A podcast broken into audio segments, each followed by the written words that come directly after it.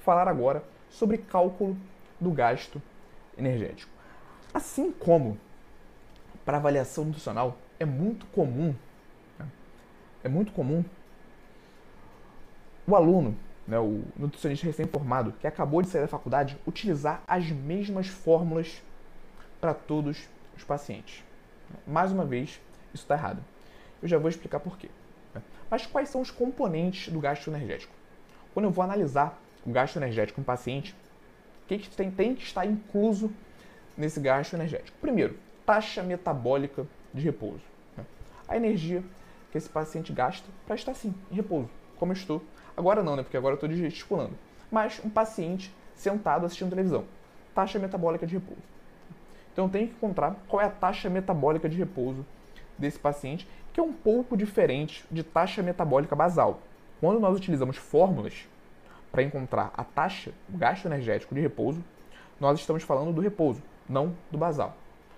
Não vou entrar nisso com profundidade, mas taxa metabólica de repouso nós temos que encontrar e também o gasto com atividade física. Tanto as atividades físicas planejadas, como por exemplo o treino de crossfit, como as atividades não planejadas. Né, como que esse paciente vai para o trabalho? Se esse paciente sobe escada, como que é a rotina de trabalho desse paciente? Se ele fica o tempo todo sentado, se ele se desloca durante o trabalho, inclusive. Né. Então tudo isso tem que entrar tem que ser levado em consideração na forma de, na, no momento de calcularmos o gasto energético total. Então, o gasto energético total, né, abreviado como GET, é a taxa metabólica de repouso mais o gasto desse paciente com atividade física. Tanto as planejadas, como por exemplo o treino de crossfit, como as não planejadas. Né, que foram as que eu citei. E qual que é o erro comum, voltando a isso? É o nutricionista utilizar as mesmas fórmulas para todos os pacientes. As fórmulas são desenvolvidas para públicos específicos. Então nós temos excelentes fórmulas né, que vão apresentar resultados muito próximos da taxa metabólica de repouso real se utilizar no público correto. Mas se você utilizar essa fórmula em outro público, o resultado vai ou superestimar ou subestimar aquele gasto energético. Se você erra nesse cálculo, você vai errar na dieta. Então, esse é o exemplo que eu dou, essa analogia que eu criei aqui para você. Né? Não adianta você comprar o melhor tênis de corrida, por exemplo, se não cabe no seu pé. É, ou seja, existem fórmulas excelentes, mas tem que ser utilizado para público específico. Beleza? Se você utiliza um tênis errado, quer dizer, um tênis muito bom, mas no número errado do seu pé, aquilo ali não vai dar certo. Né? O resultado também não vai ser bom. Então, para essa paciente, o que, que nós podemos fazer? Qual fórmula nós devemos utilizar? Se o paciente tem obesidade, qual fórmula nós vamos utilizar primeiramente para calcular a taxa metabólica de repouso? Lembrando que o gasto energético total é a taxa metabólica de repouso mais o gasto com atividade física, beleza? Tanto planejada quanto não planejada.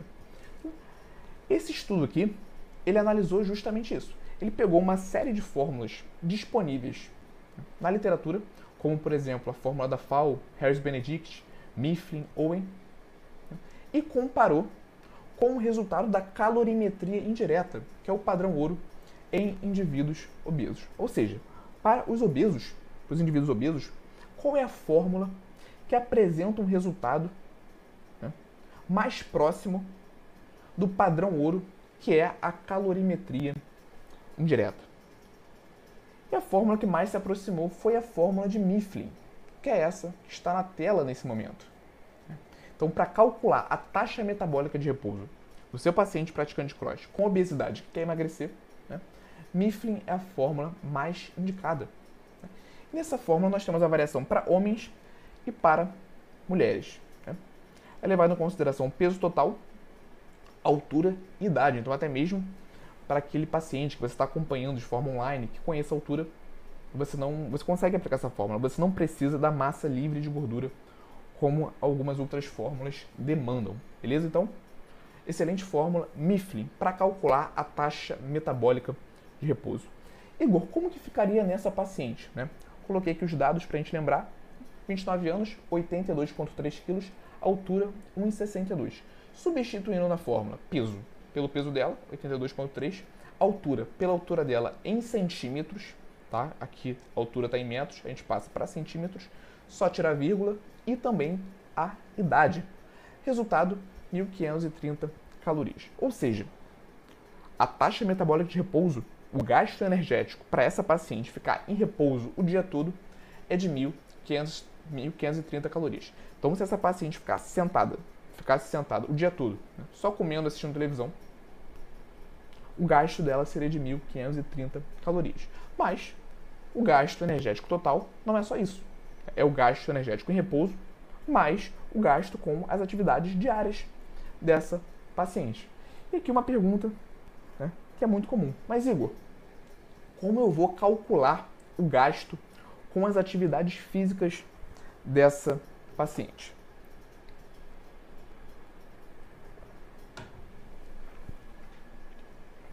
Vamos lá. Primeiro ponto. Na anamnese, você tem que explorar o máximo possível da rotina dessa paciente. Você tem que conhecer a rotina dessa paciente. Né? E aqui você tem que realmente encher o saco. Tirar o máximo de detalhes possível da rotina dessa paciente, porque isso vai fazer diferença no seu cálculo dietético. Quanto mais específico for a dieta, maior vai ser a adesão e os resultados. Então você precisa entender a rotina dessa paciente. Primeiro, para encaixar as refeições, qual o melhor momento para encaixar cada refeição, né? e também para calcular o gasto energético. Então eu dei aqui um exemplo para essa paciente aqui fictícia. Digamos que ela trabalha sentada 8 horas por dia. Se desloca para o trabalho e de volta de carro né? e perde ali 2 horas. Assiste 2 horas de televisão por dia e estuda 2 horas. Fora isso, ela faz o treino de cross, que dura uma hora, e dorme durante 8 horas. Isso aqui, se eu não me engano, se somar vai dar 23 horas. Deixei uma hora sobrando para higienização, alimentação, enfim. Mas observa aqui o seguinte: eu tenho uma paciente, isso é muito comum no consultório, que tem uma rotina extremamente sedentária. Só que em uma hora do dia dela, ela tem um treino de alta intensidade, que é o treino de cross. Isso pode gerar um pouco de dúvidas na hora de calcular o gasto energético, porque muitos utilizam a tabela de nível de atividade física para calcular o gasto do paciente. Se é um paciente que tem uma rotina extremamente sedentária, fica fácil.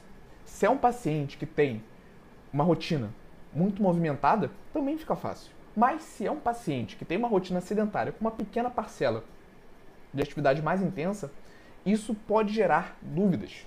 Né? Então, qual é a minha indicação? O que eu acho que torna esse cálculo mais assertivo? Você calcular as atividades dessa paciente diárias pela tabela de NAF, que é o nível de atividade física. Acredito que a maioria de vocês conheçam, mas vou explicar rapidamente como funciona. E o CROSS, especificamente, o gasto energético com o CROSS pela tabela de METS. Então você calcula a rotina dela sedentária pela tabela de NAF e o treino de cross, especificamente aquela hora, aquela única hora que ela treina, por METS, e depois soma isso, que você vai encontrar o gasto dela com as atividades físicas, tanto as não planejadas como as planejadas. Né? Como que a gente usa essa tabela de NAF? Você identifica aqui a rotina da sua paciente. Né? Como eu mencionei, é uma paciente extremamente sedentária, né? em paralelo àquele treino de cross. Então, se a gente tira aquele treino de cross de uma hora, é uma rotina extremamente sedentária. Então a gente pode classificar ela como sedentária, aqui, numa margem de 1,0 a 1,4. Como nesse exemplo fictício eu nem coloquei que ela tem trabalhos domésticos, atividades cotidianas, né, a gente pode realmente classificar como 1, 1,0, sedentária. Tá? E a gente multiplica a taxa metabólica de repouso, TMR, pelo valor determinado na tabela. A gente vai ver isso na prática daqui a pouquinho. E o CrossFit nós calculamos pelos METs, através do compêndio de atividade física. Isso aqui pode parecer um pouco complexo, eu não vou entrar em detalhes sobre esse método, mas o que vocês precisam entender aqui é o seguinte: né? para calcular o gasto energético com determinadas atividades físicas, né? como vocês conseguem ver nessa tabela, é só a gente aplicar essa fórmula aqui. O MET, que a gente encontra na tabela, ou seja, varrer a garagem e andar de bicicleta tem um match de 4. O cross training, eu já adiantei para vocês que tem um match de 7. Então é só a gente aplicar essa fórmula que nós vamos encontrar o gasto energético dessa paciente naquela hora de treino de cross. Beleza? Então, nesse momento da aula é só isso que vocês precisam entender. Como que ficaria esse cálculo na prática? Primeiro, as atividades dela da rotina, as atividades físicas em paralelo ao cross. Né? 1530, que é a TMR dela, que nós encontramos com outra fórmula, vezes 1,1, que foi o que a gente determinou para ela como sedentária. Então, na rotina dessa paciente, tirando o cross, ela tem um gasto de 1.683 quilocalorias. É isso. Então, se a gente tirar o cross da vida dessa paciente, ela tem um gasto diário de 1.683 quilocalorias. O cross a gente, a gente calculou em separado, separado, né? em paralelo, né? através daquela fórmula que eu mostrei para vocês. O match, que na, com base no compêndio é 7, vezes o peso dessa paciente, 82,3, vezes a duração da atividade física. A aula dela, a aula dela dura uma hora. Então, no cross, ela gastou 576 quilocalorias. Próximo passo é só a gente somar os dois. O gasto dela na rotina mais o gasto dela no cross. Então, essa paciente, por dia, dentro dessa rotina, com um treino de cross, ela gasta 2.259 calorias. Certo?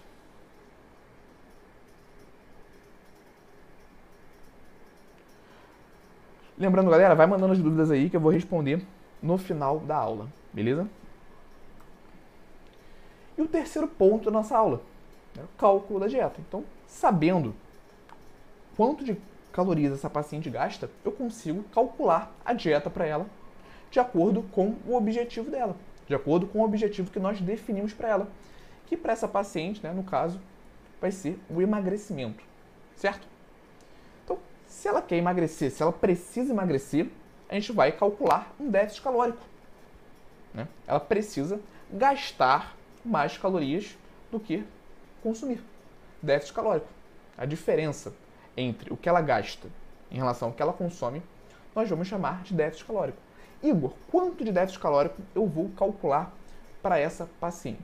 Né? A minha indicação é de menos 500 a menos 1.000 calorias em cima do gasto energético total dessa paciente. Né? É uma margem significante, né, de 500 a 1000. Então eu indico que você comece com menos de 500. Né? Aí você vai acompanhando os resultados dessa paciente. Se você começa já com um déficit calórico mais agressivo, por exemplo, mil calorias, pode ser que o catabolismo muscular ele seja mais intenso, que isso reduza a adesão da paciente à dieta, que ela sinta muita, fo muita fome. Então a minha indicação é que você comece com esse déficit mais discreto de menos de 500 calorias e vai acompanhando os resultados dessa paciente, o feedback dessa paciente. Se na próxima consulta os resultados não foram tão bons assim, se ela seguiu aquele planejamento à risca e não teve resultados tão bons, né, você pode aumentar um pouquinho esse déficit. Se ela relata que está seguindo bem a dieta, que não está sentindo fome, você pode aumentar um pouquinho esse déficit. Mas, se só com déficit de 500 ela está seguindo bem a dieta, está emagrecendo, está perdendo peso, né, não existe a necessidade de alterações, tá? Comece com menos de 500 e vai avaliando, vai coletando esses feedbacks, analisando os resultados com base nas avaliações nutricionais e vai ajustando essa dieta. Como que ficaria isso na prática?